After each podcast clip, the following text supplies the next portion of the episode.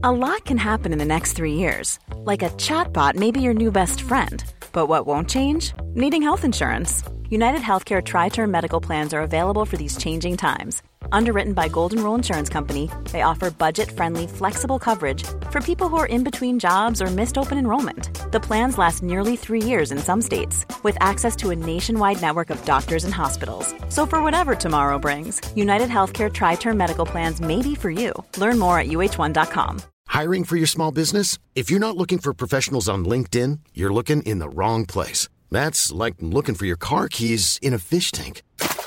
LinkedIn helps you hire professionals you can't find anywhere else, even those who aren't actively searching for a new job but might be open to the perfect role. In a given month, over 70% of LinkedIn users don't even visit other leading job sites. So start looking in the right place. With LinkedIn, you can hire professionals like a professional. Post your free job on linkedin.com slash people today.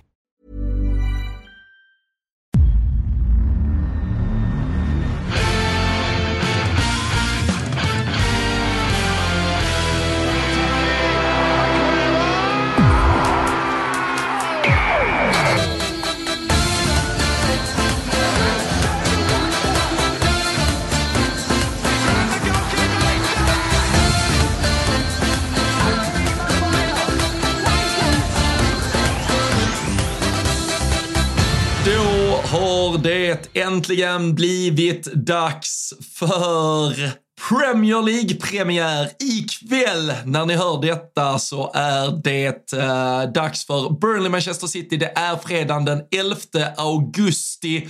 Det är en bit kvar till detta datum när vi sitter och spelar in Fabian. Men eftersom vi vet att detta ska komma ut på premiärdagen så har man fan extra studs i dojan när vi spelar in detta. Ja, men alltså jag känner bara energin när du börjar här. Fan, det, det är taggad och det, det, är en bra jävla premiärmatch. Det är Vincent Company mot Pep Guardiola. Det är de regerande mästarna mot succélaget Burnley som vi, ja, slumpmässigt eller inte, eller är det bara vi som är så jävla geniala som lägger just Burnley i det här avsnittet så att vi kan snacka upp dem så att ni ska få ännu bättre koll på dem. Vi har ganska nyligen spelat in ett avsnitt om nykomlingarna med Leonard Jägerskiöld. Vad heter han? Belander? Han byter ju efternamn hela tiden. Jag kör Leo Jägerskiöld.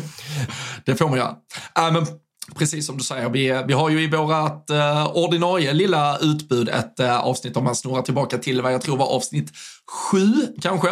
Ett eh, riktigt bra snack med, med Leo som har full koll på Championship och eh, även de lägre ligorna i England. Så redan där gav han ju oss eh, sina tankar och eh, åsikter kring både Burnley, Luton och Sheffield United. Och det är ju de tre lagen vi även ska eh, ja, men bearbeta lite här under dagen så att man är fullt påklädd med allt det sista man behöver då inför eh, Premier League-säsongen som väntar. Eh, du har fått eh, den uh, lite lättare uppgiften tycker jag att ändå titta lite på Burnley. Det har fan varit ett riktigt hypat lag uh, det senaste året, men uh, jag har grävt. Jag har gjort min journalistiska gärning med fan allt vad det betyder för att nosa fram det hetaste kring både Luton och Sheffield United inför säsongen. Ja, men det var väldigt generöst av dig. Det var faktiskt du som gjorde de här uppdelningarna på lag inför säsongen. Jag sa det när jag upptäckte, fan jag har alltså bara Burnley av nykomlingarna och eh, tackade dig för det var ju faktiskt det laget som var absolut lättast att göra researchen på. Det laget man hade bäst koll. Så eh,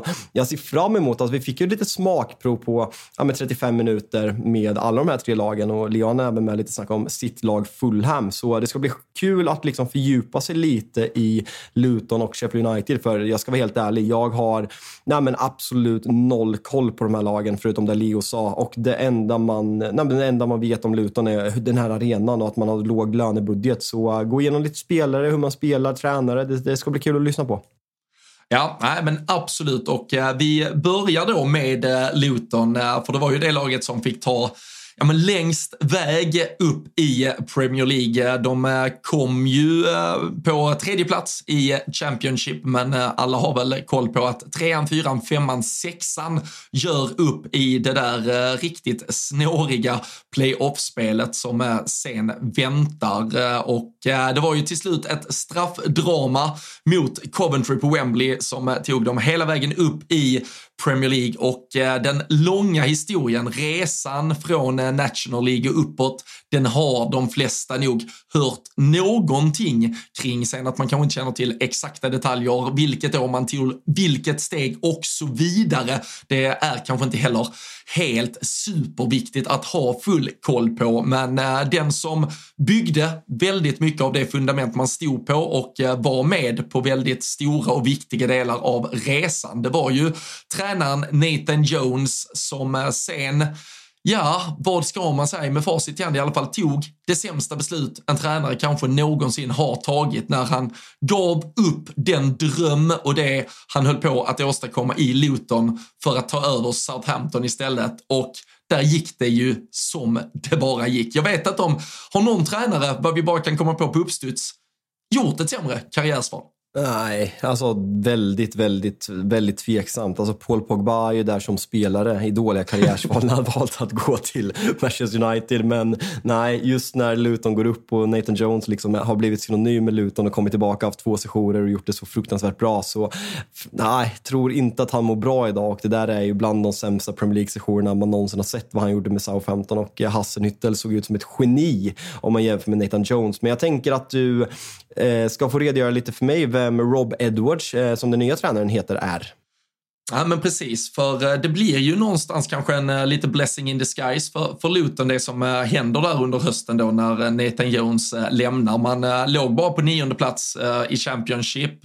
man, man hade haft en riktigt tuff start om vi går tillbaka till de bara första omgångarna av Championship. Man hade två poäng på de fyra första matcherna, gjort ett mål och när Nathan Jones då tackar för sig vilket var på hans helt egna bevåg och jag tror Luton hade ju nog aldrig typ kunnat sparka honom med tanke på allt det han hade åstadkommit. Så det, det frigjorde ändå och öppnade en möjlighet för Luton och precis som du säger så kommer ju då Rob Edwards eh, in i stället. Eh, han hade haft en eh, kort vända som huvudtränare i ja, men det hipstergäng som är Forest Green Rovers eh, som nu på senare dagar har haft Duncan Ferguson som tränare. Känns som eh, lite himmel och helvete kontra vad Rob Edwards eh, stod för vad gällde sitt sätt att spela fotboll.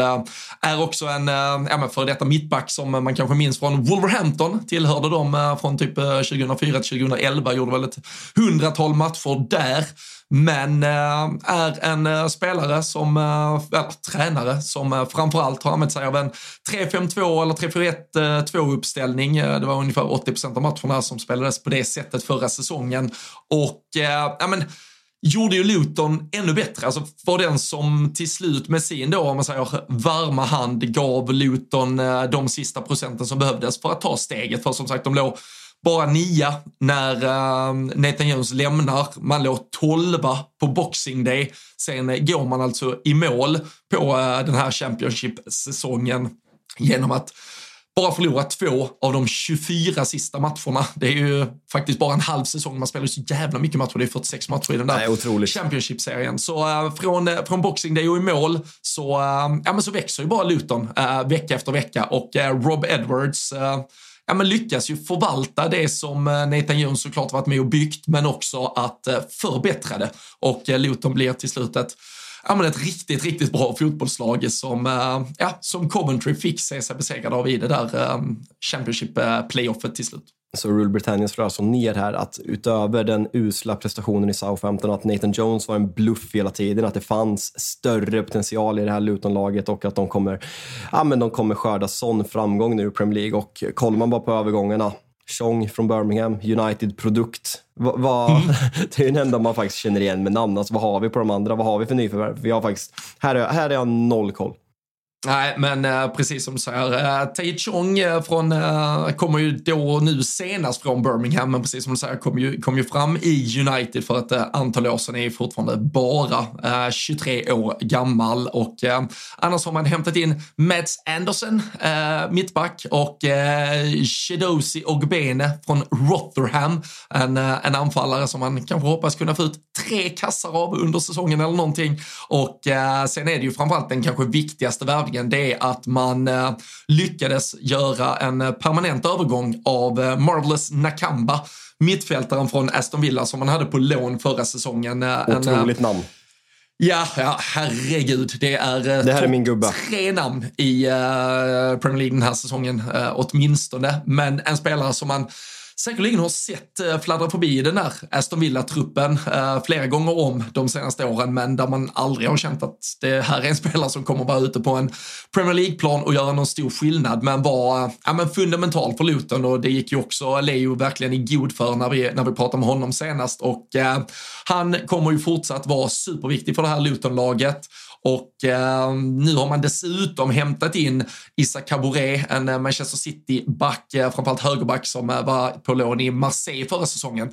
22 år gammal är väl också den som man kanske förväntar sig ha, ha någon form av spetsegenskap i sig, men annars är det ju ett, ett bygge som redan under förra året var byggt med en budget som eh, egentligen vittnade om att man skulle ligga typ på bottenposition i uh, Championship var väl femte lägsta lönebudgeten där och uh, kommer ju såklart ha den överlägset lägsta lönebudgeten i Premier League också. Så det är ju ett, det är ju ett truppbygge som inte är, eh, och det är ju inte heller på samma sätt som om vi tittar på nykomlingarna från förra året med ett Nottingham som värvade in 400 nya spelare, ett Fulham som åtminstone hade, ja men de hade ju spetsen i en, i en Mitrovic, de hade garanten någonstans i en tränare i Marcus Silva som var testad på nivån, de fick in Bert Leno, där fanns mycket Premier League-rutin.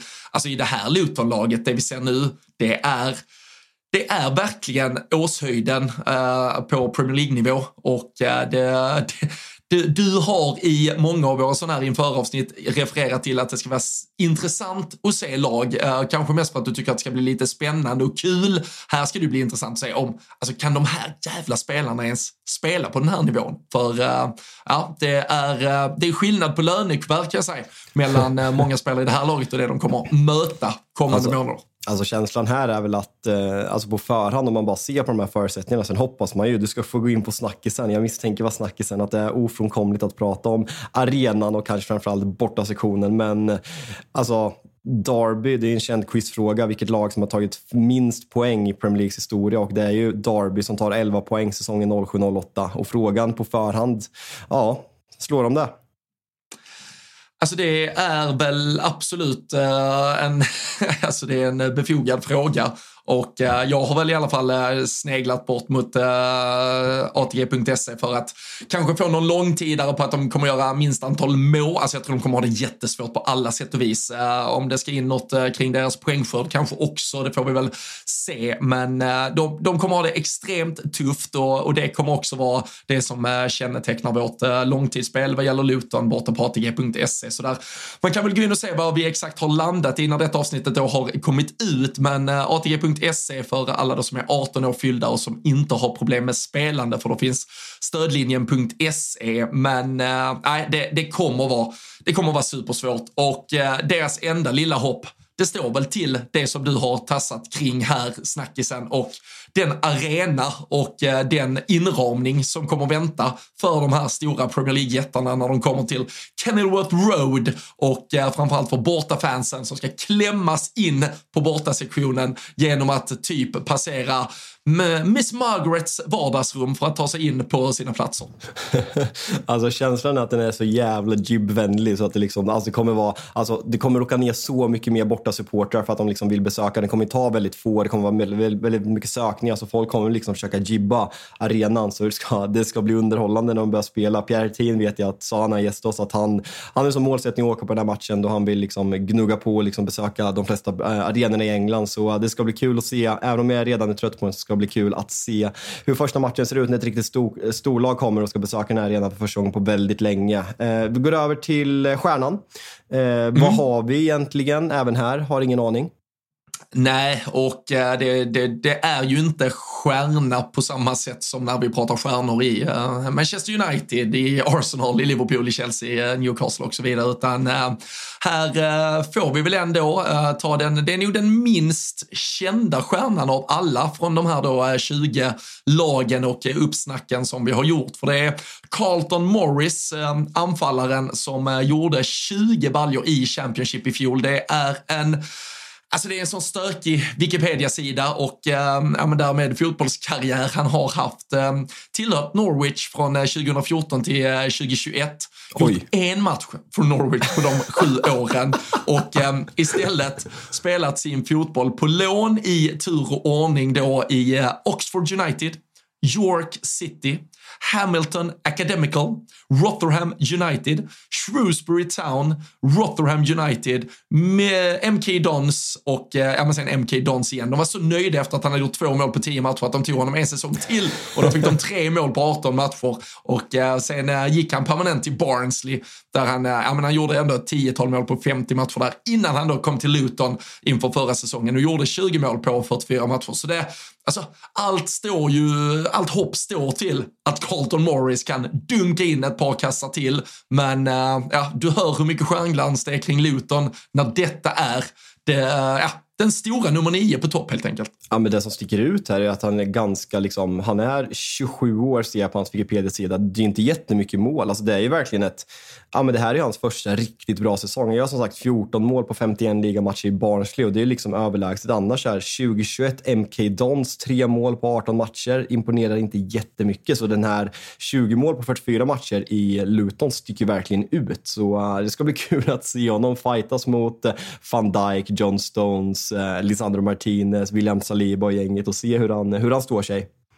Ja, eh, det kommer kanske inte vara med eh, takt eh, eller teknisk finess han kommer försöka besegra de här eh, mittbackarna, utan det handlar väl om att helt enkelt slå ner dem i straffområdet och sen skicka in både boll, spelare och målvakt i målburen i stort sett. Och ut över hela bortaläktaren på Kennyworth Road för att Luton ska kunna inkassera några poäng eh, den här säsongen. Men äh, det, det, det, är ju ett lag som, eh, som på många sätt, alltså vi, man, man kommer äh, kunna garva lite åt det. Det kommer vara gammalt äh, brittiskt, typiskt äh, fotbollsspelande stundtals. Det kommer ändå vara ett lag som försöker spela mer fotboll kanske än vad vi kan generalisera och, och skratta lite kring dem. Men det kommer vara en plats också för spelartyper och spelare vi kanske har, eh, ja, men som vi har tappat lite i Premier League, som vi inte har sett de senaste åren, där till och med då nykomlingar har varit lite mer spelande. Vi minns även när ett,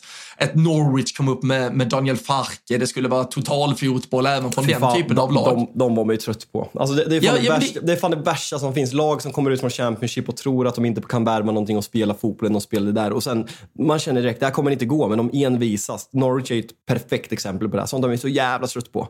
Verkligen, så äh, något, något uppfriskande finns det i den eh, totala avsaknaden av något uppfriskande, typ som ändå Luton får, får stå för. Eh, man, man har ett par, om vi pratar talanger, man har ett par unga anfallare i Pebble, Joe Taylor, alltså det är spelare runt 20-årsåldern som spelade så två, tre matcher i Championship förra säsongen. Jag tror inte man ska ha för stora förväntningar på dem nu, men man har som sagt lånat in högerbacken Issa Caboret från Manchester City 22 år gammal, gjorde 22 matcher för Marseille i, uh, ja, men i franska högsta ligan förra säsongen. Så det är klart att det finns kvalitet. Det är med deras mått mätt antagligen en spelare som ändå uh, kan uh, stå för lite fredighet i det här laget. Och sen som vi nämnde, Tai Chong, fortfarande bara 23 år. Han har väl varit med er på försäsongsturnéer i typ 10 år och harvat runt känns det som. Har han verkligen. Men äh, det, det, är klart att det finns lite potential i honom, men äh, det, det, är inte en sprudlande uppsjö av äh, talang vi kommer att skämmas bort med när vi tittar på Luton den här säsongen. Målsättning då? Har vi något annat än överlevnad? Är liksom, ska man vara nöjda om man tar 12 poäng och går om Derby så att man inte blir historiskt usla eller? Ja, men jag tror, alltså, det, det, det, känns ju jättehårt att säga att uh, målsättningen inte ens ska vara att klara sig kvar i Premier League. Det är klart att de kommer ha det som målsättning, men jag tror också, och jag tycker att det här transferfönstret visar lite på en, eh, ja men, jag höll på att säga sjukdomsinsikt, det är det ju inte, men en förståelse för sitt läge och sin plats i hierarkin. För man, man gör inte någon galen satsning på att tro att det här kommer, kommer gå, typ, utan man vill nog ge det en chans och man kommer jävlar i det ge det en chans. Men eh, man har också ett, eh, arenabygge på gång, man gör saker snarare på rätt sätt, man överspenderar inte, man kommer inte ta onödiga risker, man kommer inte signa upp spelare på feta kontrakt, vilket gör att man kan förblöda ifall man åker ner igen i Championship, utan det här handlar nog om att eh, få, få erfarenhet av den här Premier League-säsongen. Vid ett mirakel så är man kvar i Premier League, men eh, vid 99 av 100 utfall så åker man antagligen ur igen, men har kanske samlat på sig erfarenhet, kan ta ytterligare steg, bygga successivt, bli lite starkare, kanske studsa direkt som en etta eller tvåa i Championship nästa år då vara ett bättre lag. Så det är ju, det är ju trist att säga att det, man ska ha som målsättning att åka ner med heder, men äh, Luton är där någonstans på äh, den här hierarkiska skalan trots allt. Ja, nej, det blir kul att se och följa vilken, vilken spelstil man kommer ha. Är du redo för att få en genomgång av kvällens Burnley som ska möta Manchester City? Det är jag och eh, jag hoppas du ska vara kritisk mot eh, Vincent Company och inte bara vara så positiv som alla är mot honom. Ja, vi får se helt enkelt. Vi börjar väl att prata om föregående säsong i Championship där man slaktade rent och där är det väl svårt att inte vara jättepositiv till Vincent Company. Eh, som Leo sa i avsnittet att man troligtvis hade slagit poängrekordet i Championship om man inte hade slappnat av och liksom så här, ja, men, man roterade lite, man tog några onödiga förluster men man vann ju Championship helt överlägset och var klart jätte, jättetidigt.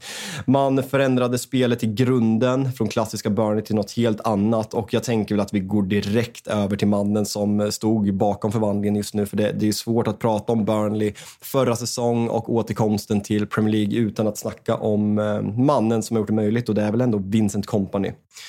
Ehm. Ja, alltså med, med, med tanke på med tanke på vad, vad, Burnley var, sättet de till slut åkte ur på när man eh, kände att det var, det var dags för Burnley att börja om, gå, ta ett steg tillbaka och att sen då få den fullträffen man får i rekryteringen av Vincent Company eh, och eh, hur planeterna verkar ha stått rätt i att uh, man lyckas med ett sånt här faktiskt skitbygge göra dem till ett så jävla fotbollsspelande fotbollslag.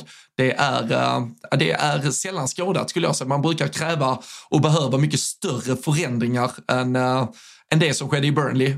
Så det, det vittnar väl lite om hantverket från kompani för att få detta att funka. Ja, nej, det, det, tycker jag, det tycker jag verkligen. Och det, det, är ju...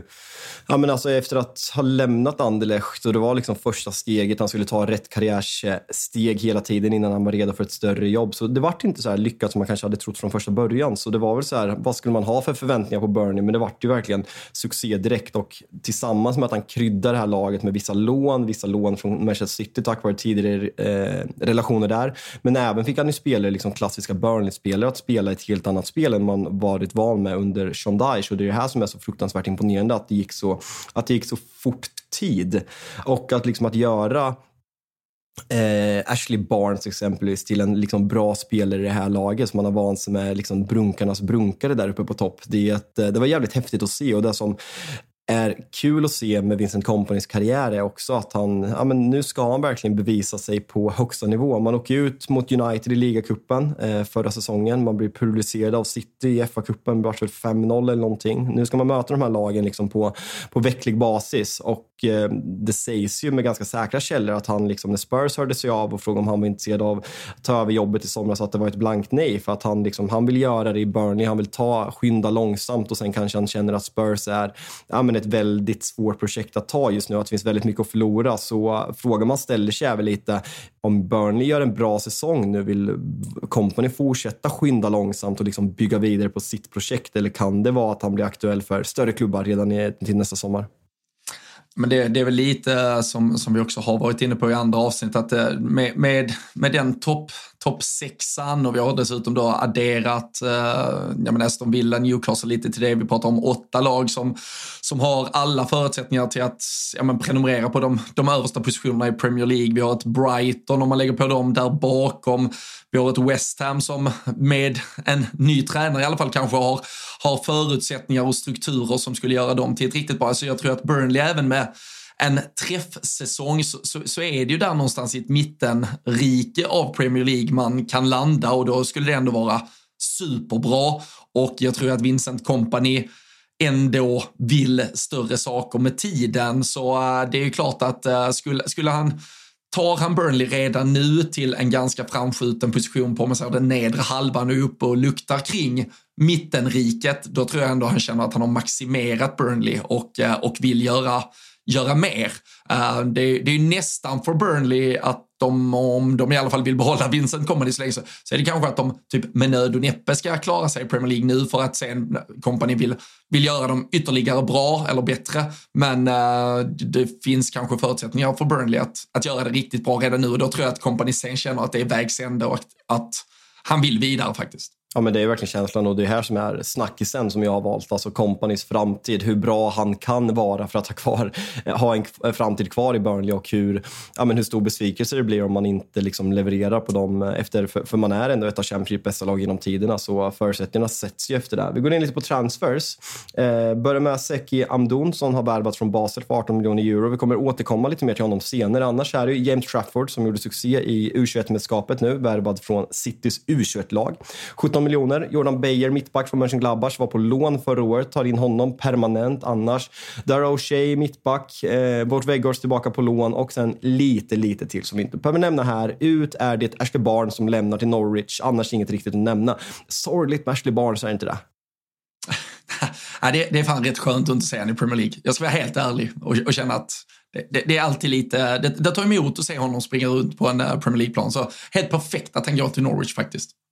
Ja, det är väl det. Och eh, alltså så här, vad som är kvar på marknaden att göra, det är inte jättemycket rykten. Det är svårt att säga om, om Company behöver ha in något mer. När man kollar på liksom den här truppen, det kryllar verkligen inte av stjärnor. Det är inte många spelare man har någon relation till. Men jag har ändå landat. Alltså hur han kommer spela, det vet jag inte. Kommer han vara kvar? Jag vet inte. Men jag har ändå landat om man tar liksom vad man har gjort i världsfotbollen, om statusen som ändå finns där, att Wout Weghorst är den starkast lysande stjärnan som fotbollsspelare just nu. Sen Sen om han kommer spela, om han kommer lämna, det, det, vet jag inte. Men han har, liksom, han har gjort det bra i Hollands landslag. Han var ändå på lån i först Besiktas och sen i Manchester United, även om det verkligen blev noll Premier League-mål för Wout Weghorst. Så det ska bli väldigt intressant att se hur kompani kommer använda honom. För jag tyckte, alltså så här, pressspelet var bra i Manchester United. Han spelades även och testades som en nummer 10-roll när liksom Martial spelade som anfallare och man flyttade upp Rashford. Så han har liksom, ja, men andra egenskaper utöver de här target-egenskaperna som man tar för givet på grund av hans längd. Sen var ju, han inte tillräckligt bra för Manchester United, men det ska bli kul att se honom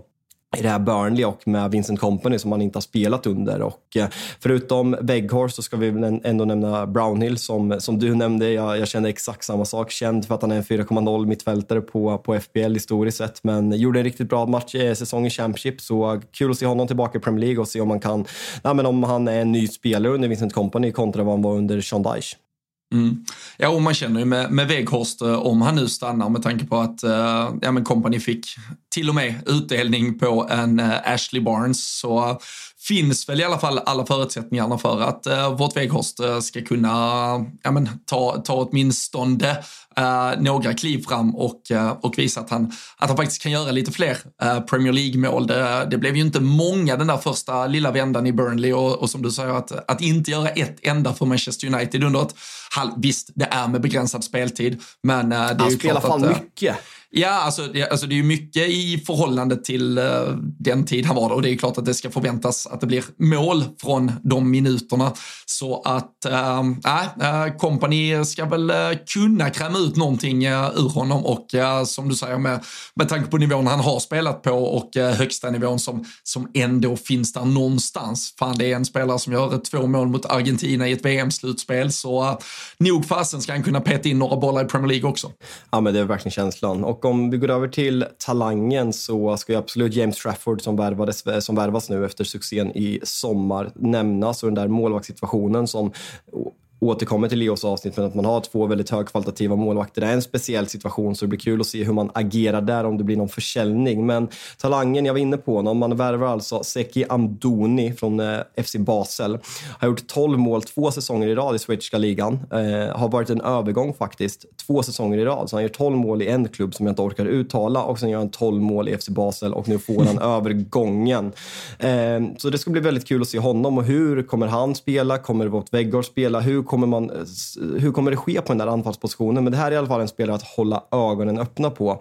Förutom med honom vill jag även slå ett slag för Anas Sar Saruri eh, som gjorde 6 plus 6 förra året i Championship. Eh, ska bli kul att se honom i Premier League om man kan ta nästa steg i sin utveckling. För vad jag har hört, alltså Championship, så, så, så gjorde han det väldigt bra och kom in väldigt bra i Burnley förra säsongen. Och en, ja, men en kreativ yttermittfältare som, som kan slå bollar och eh, spela med Wout Weghorst och liksom få en anfallare. Om det blir Weghorst eller Amdoni så tror jag att hans assistskörd i alla fall kan, kan öka dessutom.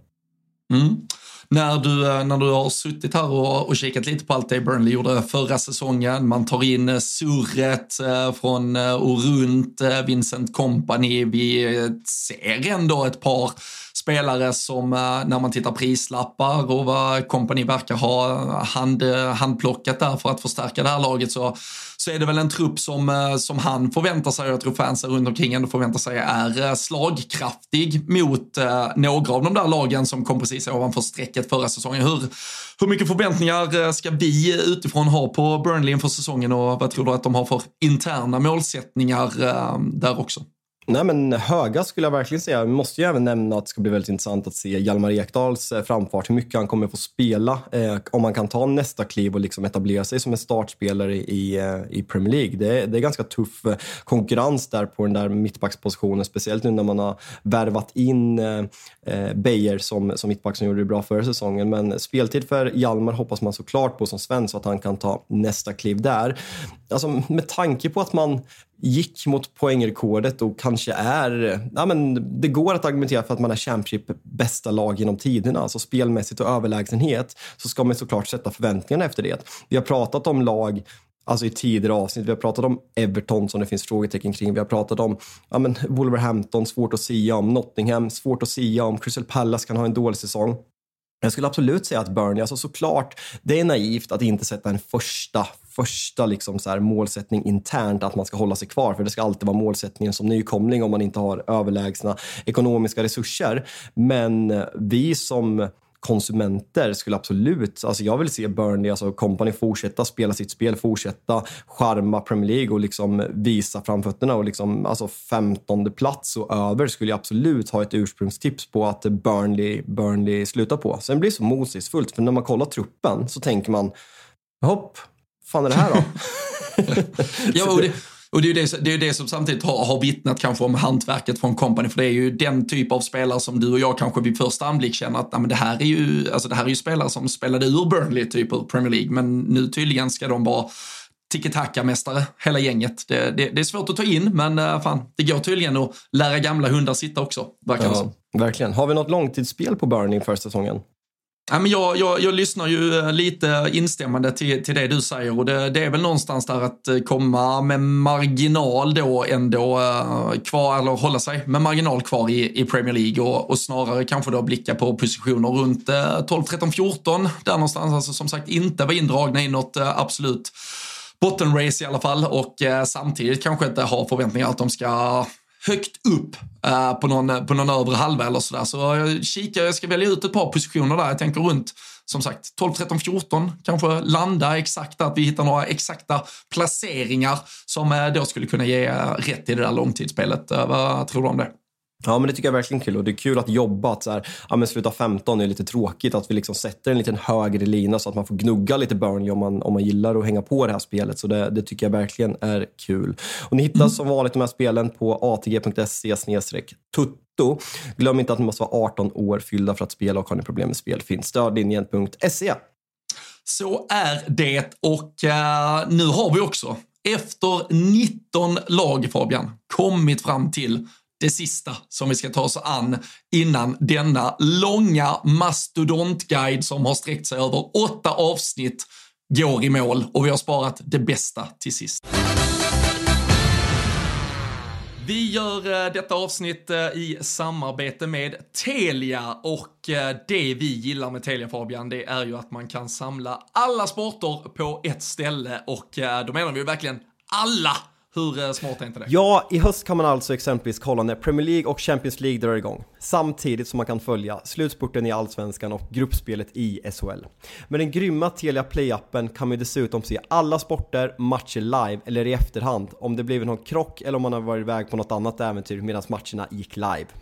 Och eh, vill man, eh, varför man nu skulle vilja det kanske, alltså ta en liten, liten paus från eh, all sport som finns där ute så kan man ju såklart även plöja igenom hela det enorma utbud av filmer och serier som finns på Viaplay och Simor genom Telia. Och man kan, håll i hatten nu här Fabbe, alltså även lägga till HBO Max utan extra kostnad. Otroligt. Och då sitter folket där hemma och tänker hur saftig den här notan blir. Nej, men alltså det kostar ju bara 649 kronor i månaden, vilket gör att man alltså sparar över 500 kronor jämfört med om man köper alla de här tjänsterna separat. Nej, men det är eh, total succé och eh, ja, men samla sporten smartare, spara massa pengar. Det är Telia det, så stort tack till Telia. Vi har alltså för, för eh, transparentens syfte, vi har spelat in nio poddar på, på två dagar. Eh, så det känns, ganska, det känns ganska skönt att sitta här. Det är dags för premiär ikväll. Nu släpps sista avsnittet, sista laget och vi är såklart som du sa, sparat det bästa till sist. Sheffield United. Ja, nej, men det är ju eh, ett så, så jävla trevligt lag faktiskt när man har läst, läst in sig på dem. Och, alltså jag älskar ju tränarens namn. Det är ju det som är det bästa med Sheffield United. Ja, och, det, och vi, kommer, vi kommer återkomma till det, men eh, jag ska först ge dig lite av vad Sheffield United ställde till med under eh, fjolårssäsongen. För eh, om Burnley var överlägsna i The Championship och eh, det var de sannoliken och eh, jag tror att många håller med om att de kanske var det bästa laget som vi någonsin sett i den där andra divisionen. Så hade vi ett eh, Sheffield United som bakom dem löste sitt kontrakt och sin uppflyttning till Premier League med ganska god marginal också, var aldrig riktigt indragna i eh, racet om att behöva ta den långa vägen via playoffet, utan eh, tvåa i Championship med god marginal. Eh, Burnley var såklart suveräner och eh, company stal väldigt mycket fokus, men eh, Sheffield United landar på 91 poäng.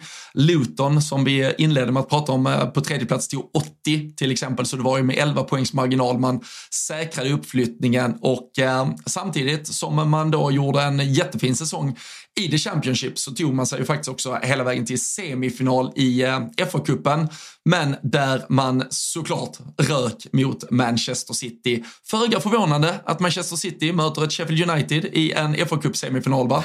Men så ter sig lottningarna väldigt ofta äh, nu för tiden. Äh, men äh, man såg ju faktiskt ut att äh, ryka redan i fjärde rundan. Man äh, låg länge under mot Wrexham. Det var jävla scener därifrån den matchen.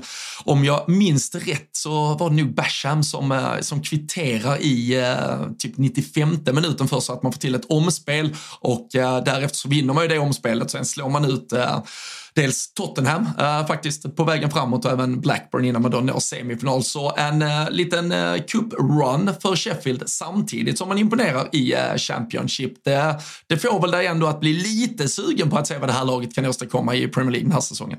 Ja, men det tycker jag. Och det, det där är verkligen känslan ofta i Championship, att det ofta finns ett så här uttalat riktigt, riktigt bra lag. Och eh, det där gör ju att man fokuserar lite. Ja, men I år har det verkligen blivit Burnley har skärmat alla inom Vincent Company och man har, man har liksom förväntningar utefter det och utefter säsongen i Championship. Luton har blivit en snackis på grund av att det är Luton, på grund av bortasektionen, på grund av den låga budgeten. Så det blir så här att Sheffield United, hopp, det är ingen som bryr sig om dem, man har ingen koll på någonting. Så uh, nej, men den, här, den här, det är en riktigt bra säsong. Jag hade faktiskt glömt bort, alltså det blir en påminnelse nu när du säger det, men den här Cooper-runnen. det är ju det, är det som är charmigt med FA-cupen, att det här kan ske. Och de här matcherna mot Wrexham kommer man ju verkligen ihåg. Liksom, ja, men det, det är liksom the magic of the cup. Så uh, nej, men det, det, det är taggade och nu vill jag höra höra mycket om det, ja, namnet Paul Hackenbottom. ja men precis. Ja men Paul eh, Heckenbottom eh, tog över efter att eh, Chris Wilder fick sparken. Det var i mars 2021 när laget var på väg ur Premier League så, så gick han ju först in som interim men fick sen då under sommaren där 2021 fullt förtroende att leda Sheffield på den här resan då tillbaka till finrummet. Man tog sig under eh, hans eh, första säsong eh, till en playoff-plats. Då kom han femma i Championship, men orkade inte hela vägen där. Så det var en, ja men det var lite så här slicka såren för dem förra sommaren, ta nya krafttag och sen bara köra fullt jävla ös under fjolårssäsongen. Och det gjorde man ju verkligen. Och Sheffield har ju blivit lite kända, eller åtminstone omtalade i England för sitt eh, sätt att spela fotboll som är ja, men, lite unikt. Vi får väl se hur mycket de eh, tar med sig av det in i eh, Premier League, för det, det är ju egentligen något som Chris Wilder delvis inledde men som Häckenbottom framförallt har utvecklat sen med en 3-5-2 eller 3-4-1-2 uppställning där Mittbackarna också eh, varierar och ofta är det ju Anel Ahmedhodzic som eh, fullföljer i eh, offensiven. Så då, när vad, man vad, blev det, sju, vad blev det? Typ sju mål eller vad, vad blev sju det? Mål förra säsongen för eh, Ahmedhodzic. Eh, så det ska bli väldigt kul att se om man vågar stå kvar vid, eh, vid den spelidén och eh, sättet att spela när man nu kliver upp mot vad som såklart kommer vara mycket tuffare motstånd. Men eh, man, eh, man har ett eh, ja, men, fint mittfält med Oliver Norwood och, och Sander Berge som jag tror många framförallt känner igen. Ryktades ju till större klubbar under den första sessionen när han var med, med Sheffield United i Premier League. Och sen då med Ahmed Hodzic, ja men hans man är ju van vid, det, det är ju absolut ingen liknelse i övrigt, men, men alla minns typ hur en Frank Lampard fullföljde in i ett straffområde från sitt mittfält. Här har vi alltså en Anel Ahmedhodzic som gör ungefär samma sak, fast från sin mittbacksposition. jäm, jäm, jäm, jämförde vi precis eh, Frank Lampards andra vågslöpningar med Anel Ahmedhodzic här i Storbritannien? Jag gör det och så dividerar man allting med ungefär 10 och så förstår man ungefär vad det är jag är ute efter i alla fall utan att uh, ha liknelser i, uh, i övrigt i alla fall. Men, uh, ja, men alltså det, det, det, ska bli spännande att se om de ändå väljer att spela lite som kompani, alltså med, med en tydlig ja. spelidé. Men äh, frågan är hur den kan ja, realiseras och omsättas när det är klart tuffare motstånd som äh, står på andra planhalvan. Och sen är det lite så här med Sheffield United, alltså jag, jag, personligen, mitt minne när man kommer upp i åren är ju liksom icke befintligt. Jag vet att du är bättre och starkare på sådana här saker med om jag ställer en quizfråga vad som hände för tre år sedan. Men det är lätt att glömma att Sheffield United gör ju, när man har din Henderson på lån, en riktigt, riktigt bra säsong som nykomlingar om det är för tre eller fyra år sedan. Sen åker man ju tyvärr ut säsongen efter och sen så gick man upp ganska, ganska snabbt igen. Så det här är ett lag där vissa spelare har Premier League-erfarenhet och liksom publiken är vana att ha Premier League-fotboll på arenan. Så det är inte, liksom, det är inte ett Luton som kommer upp här, det är inget rövgäng. Om man gör som du säger en, en ganska bra säsong, eller en väldigt bra säsong i Championship till, till förra säsongen och säkrar uppflyttningen väldigt tidigt tillsammans med Burnley, men kommer lite i skymundan där. Men på övergångsfronten då, är det Benny Traoré, succémannen från Häcken, som ska, som ska ösa in målen, eller hur ser det ut?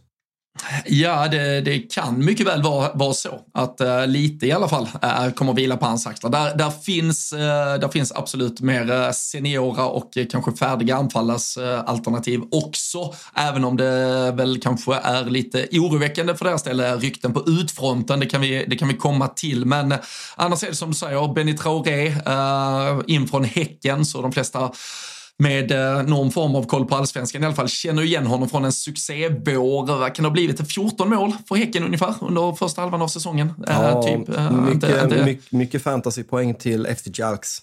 Ja, men eh, han, eh, han har ju varit eh, superbra för, för Häcken under första halvan här av säsongen. Och utöver honom för drygt 5 miljoner pund var det väl så har man hämtat in Yasser Larousi, före detta Liverpool-spelare som var i Troyes tidigare. Och han är inlånad vänsterback framförallt men kommer väl kanske spela någon vänster wingback i, i Sheffield United under säsongen. Och sen även Anis Slimane från Brönby. Noll koll på honom honom. Eh, så det ska bli intressant att följa hur viktig han eventuellt blir. Men eh, en mittfältare och eh, där var ju en position där man förutom de här nämnda då, Norwood, Berge, de som kanske stod för lite mer av grovgörat förra säsongen hade James McAtee från Manchester City på lån och han var ju ah, nog lite för bra för att spela i Championship, men en stor och viktig nyckel i att Sheffield United var så bra förra säsongen. Nu om vi kanske, ja nu får vi se om något har hänt när det här har släppts, men eh, som det ser ut just nu så har han ju varit med på Citys försäsong och eh, kanske snarare eh, ja, aktuell att redan nu ha en truppplats i City under kommande säsong. Så eh,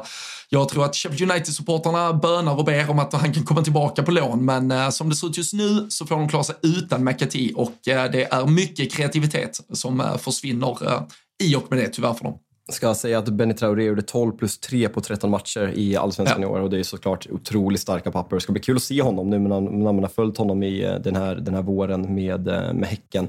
Har du något annat som, lite rykten om vissa spelare som, eh, som var viktiga förra året? Hur ser det ut på liksom rykten ut? Är det viktigt att behålla vissa eller? Ja, men där är det ju, eh, det var ju till slut eh, Ollie McBurney, han, han känner nog alla igen. Eh, där, det finns också ett, ett, ett utseende som gör att man ofta kan plötsligt få upp en bild på hans, hans, hans huvud och kropp och framförallt sina korta strumpor. Blivit lite, jag, han känns som en lite, lite kultspelare redan på alla sätt och vis. Men han är kvar på topp, hängde väl in en 10-12 kassar förra säsongen och Iljan, eh, eller Ilman Ndiaye eh, har man också, det var han och McBurney som delade på målskyttet förra säsongen. Och där är väl en lite mer spännande spelare. Här känner man att det finns lite höjd senegales som ryktas till Marseille den här sommaren dock och eh, när vi spelar in detta så har eh, Sheffield United tackat nej till de första buden.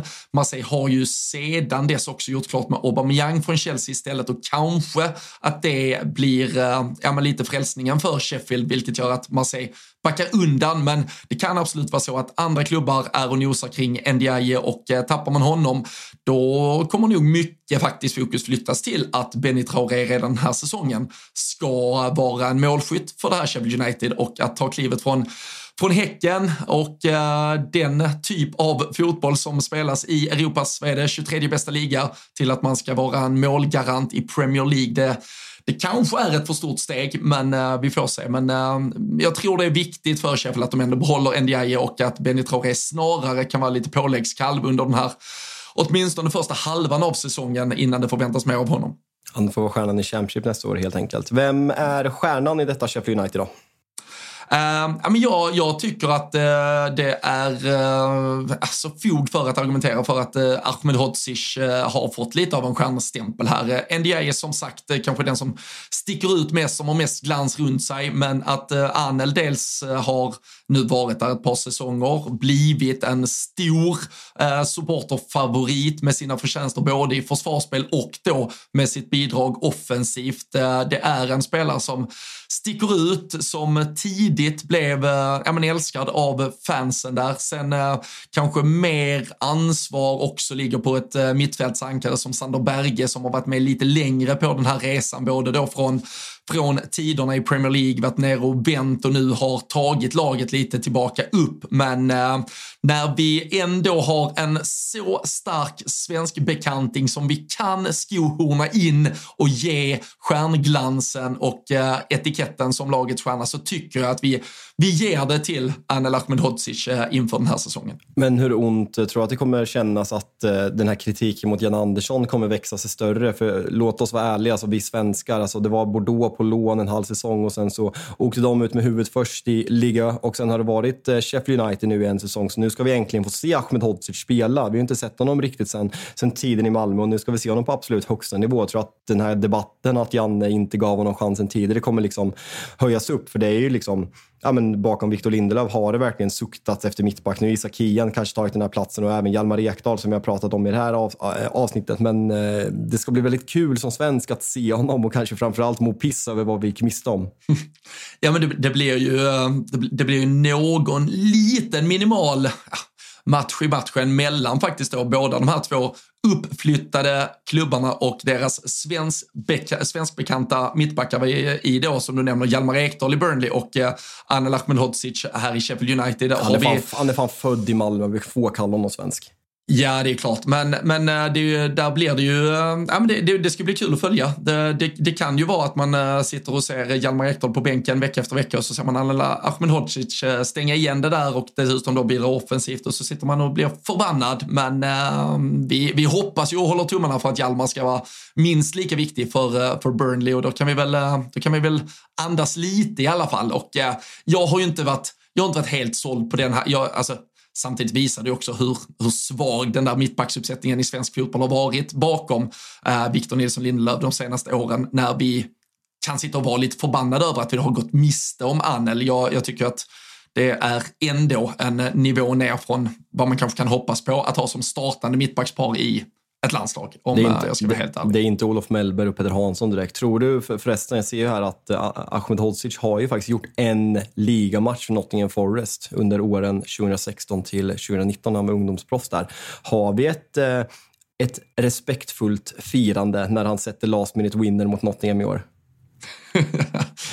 Svårt att se faktiskt. Det, det, det skulle nog eh, mycket till. Där måste han ju varit som, eh, var det efter Nottingham man vände tillbaka till Malmö sen då? Det, ja, det kan nog stämma va? Exakt. Ja. Nej, vi, vi får se. Det ska bli kul att följa Anel i alla fall och uh, offensiva utflykter och uh, allt möjligt. Men uh, däremot så, um, så är det ju synd för alla Sheffield United-supportrar att det som var den, ja, men den stora oslipade eh, och till slut kanske till och med slipade diamanten då från förra säsongen. Det var ju en spelare som var på inlån. Eh, James McAtee var verkligen talangen för säsongen. Han är ju bara 20 år och eh, var kreatören på det där Eh, United-mittfältet. Eh, så jag tror att man eh, nu de här sista veckorna inför att säsongen ska dra igång, att fönstret stänger, att man i alla fall förhör sig ungefär dagligen ifall det finns en möjlighet att låna honom igen. Men annars är ju faktiskt talangen just nu, Benny Traoré, han är ju bara 20 bast och där finns ju potential, men det handlar ju om att få det att växa ut på Premier League-nivå också. Men annars är det ett Sheffield United som vi kommer att känna igen ganska många namn ifrån eh, den här senaste Premier League-sessionen. Så det är inte så att det står 19-åringar på rad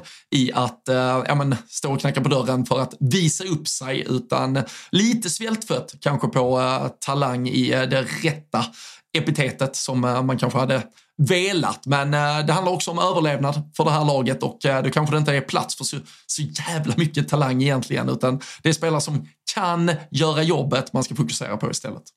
Ja, nej, det, eh, det, det kryllar inte av talang i det här laget. Vad, vad, vad ska vi ha för målsättning på, på det här? Eller målsättning, vad ska vi ha för förväntningar på det här Sheffield United egentligen?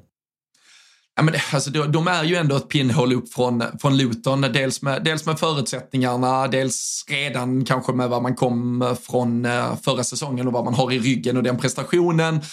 Och då också ett par spelare som, eh, som har erfarenhet på ett annat sätt och där finns lite mer manöverutrymme att kanske göra något här och det kanske har hänt när folk lyssnar på detta under de sista veckorna på transferfönstret. Så jag tror att Sheffield United ändå inte ser sig besegrade på samma sätt som man kan försöka ändå tro att Luton med lite självinsikt eh, insikt känner. Eh, Sheffield United tror nog att de med lite träff kan komma för ett Nottingham, komma för ett Bournemouth, komma för ett Everton. Sen tycker jag när man bara tittar på trupperna att de nog inte ska tro det, men jag tror ändå att de kommer verkligen ha en uttalad målsättning om att klara det här kontraktet nu. De, de har erfarenheten, du, du var inne på att de har supportrarna som har stått på de där läktarna och sett sitt lag faktiskt välta giganter för, då, då har man ändå en tro på det, man har gjort det för och en känsla av att man kan göra det igen. Men jag tror hemmaspelet blir sjukt viktigt. Det känns som ett lag som kan åka till väldigt många bortamatcher och eh, få det riktigt, riktigt tufft. Så eh, kommer nog eh, fingra lite på något spel där kring att man gör det riktigt uselt borta och att hoppet står till eh, hemmaspelet faktiskt. Mm, det där är intressant. Alltså, det där är viktigt som nykomling. Alltså, dels har vi pratat om det här att få igång en målskytt som i alla fall kan göra plus 10 mål är jätteviktigt. Men sen är det ju hemmaspelet. För på bortaplan, ah, nykomlingar överlag brukar vara ganska svaga där och det är ju på hemma. Man måste ju liksom så här, minns alla vilka, det, det, är väl Brentford som möter Arsenal på hemmaplan, den här fredagspremiären för två säsonger sedan när man är nykomlingar. Och det bara, ah, men det bara kokar och det där är så fruktansvärt viktigt att få någon tidig seger där mot en storklubb och liksom så bygga vidare på hypen och göra det till en fientlig stämning. Nu åkte Leeds i slut ut, men alltså Ellen Road komma till Ellen Road, alltså det är så jävla fientligt och svårt att spela på så det finns inte. Så det här, ja, men det här spelet gillar jag verkligen.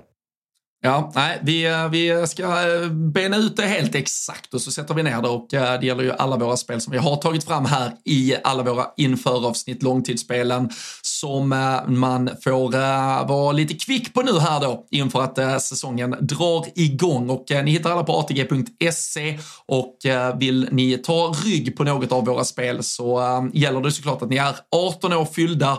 Och att man inte har något problem med spelande för då finns ju istället stödlinjen.se och vad gäller alla de här spelen så spela, spela ansvarsfullt och försiktigt, gör det till något väldigt roligt. Det ska vara en liten nugget Fabian inför en säsong som, som redan innehåller så jävla mycket kul att se fram emot. Känner du pulsen? Det är dags ja, men nu, nu är det, och det, det är så jävla gött när vi sitter och spelar in detta så är det ju lite längre till Premier League-starten än vad det är när folk lyssnar på det. Men jag har liksom levt med, jag har flyttat mig till den 11 augusti så jag sitter här fan och, och vill kolla, vilken, vilken tid har det igång ikväll? Nu är så jävla sugen faktiskt. Men, ja, men äh, man är redan ja. taggad. Vem kommer vara programledare? Vad kommer det vara för experter i studion? Jag sitter här med min, med min löparklocka och eh, ja, men vilopulsen i all världens väg. Jag är uppe i puls alltså. Jag, jag, jag, jag ser mig själv den där fredagen, sluta på jobbet, häller upp första ölen och det är Premier League. Det är Premier League, Premier League drar igång. Det är så jävla fint och det ska bli så jävla härligt så det finns inte. Nej, det ska det verkligen bli. Och eh, har man nu inte hunnit eh, beta igenom alla de här införavsnitten, vi har släppt åtta stycken här eh, de eh, senaste två veckorna, så eh, ligger de ju ute i vårt flöde. Ni hittar ju alltid Rule Britannias avsnitt i Tutto Live-flödet och Eh, där ska ni såklart prenumerera. Sätt igång era notiser för när nu Premier League-säsongen drar igång, då kommer det komma två avsnitt i veckan. Vi kommer att plocka ner helgspelet och eh, vi kommer dessutom då ha extra avsnitt varje vecka och vi kommer att väva in mycket supporterröster. Det kommer att bli höga och högljudda diskussioner framförallt och debatter och det har utlovats att det ska bli lite hetsigt också Fabian. Så det, äh, det är en sån jävla härlig säsong som väntar. Det ska bli sjukt kul att äh, fortsätta göra den här podden när vi nu dessutom har massa matcher igång alldeles strax. Så äh, vi tackar för att ni har lyssnat på allt det som redan har producerats.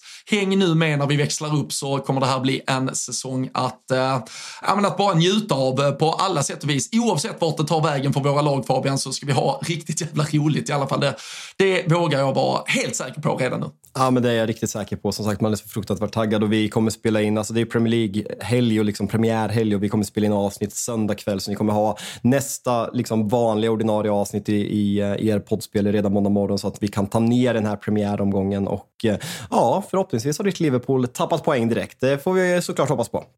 Ja, nej, därom uh, tvistade lärde höll på att säga, men vi lär i alla fall tycka olika om uh, hur poäng ska fördelas under hela den här säsongen. Det är jag rätt så säker på. Men, uh, ja, vi... jag, jag har Bournemouth i alla fall. Jag har alltid mitt Bournemouth.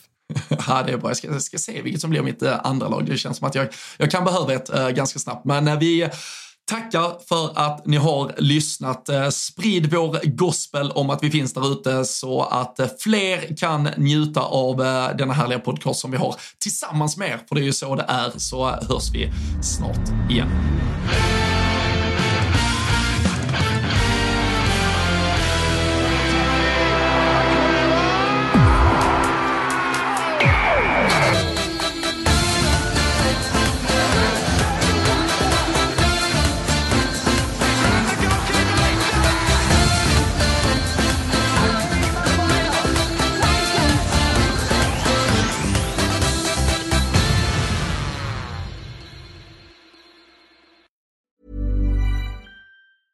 Planning for your next trip?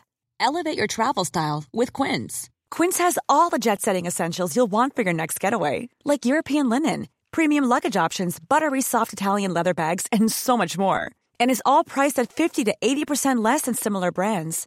Plus, Quince only works with factories that use safe and ethical manufacturing practices.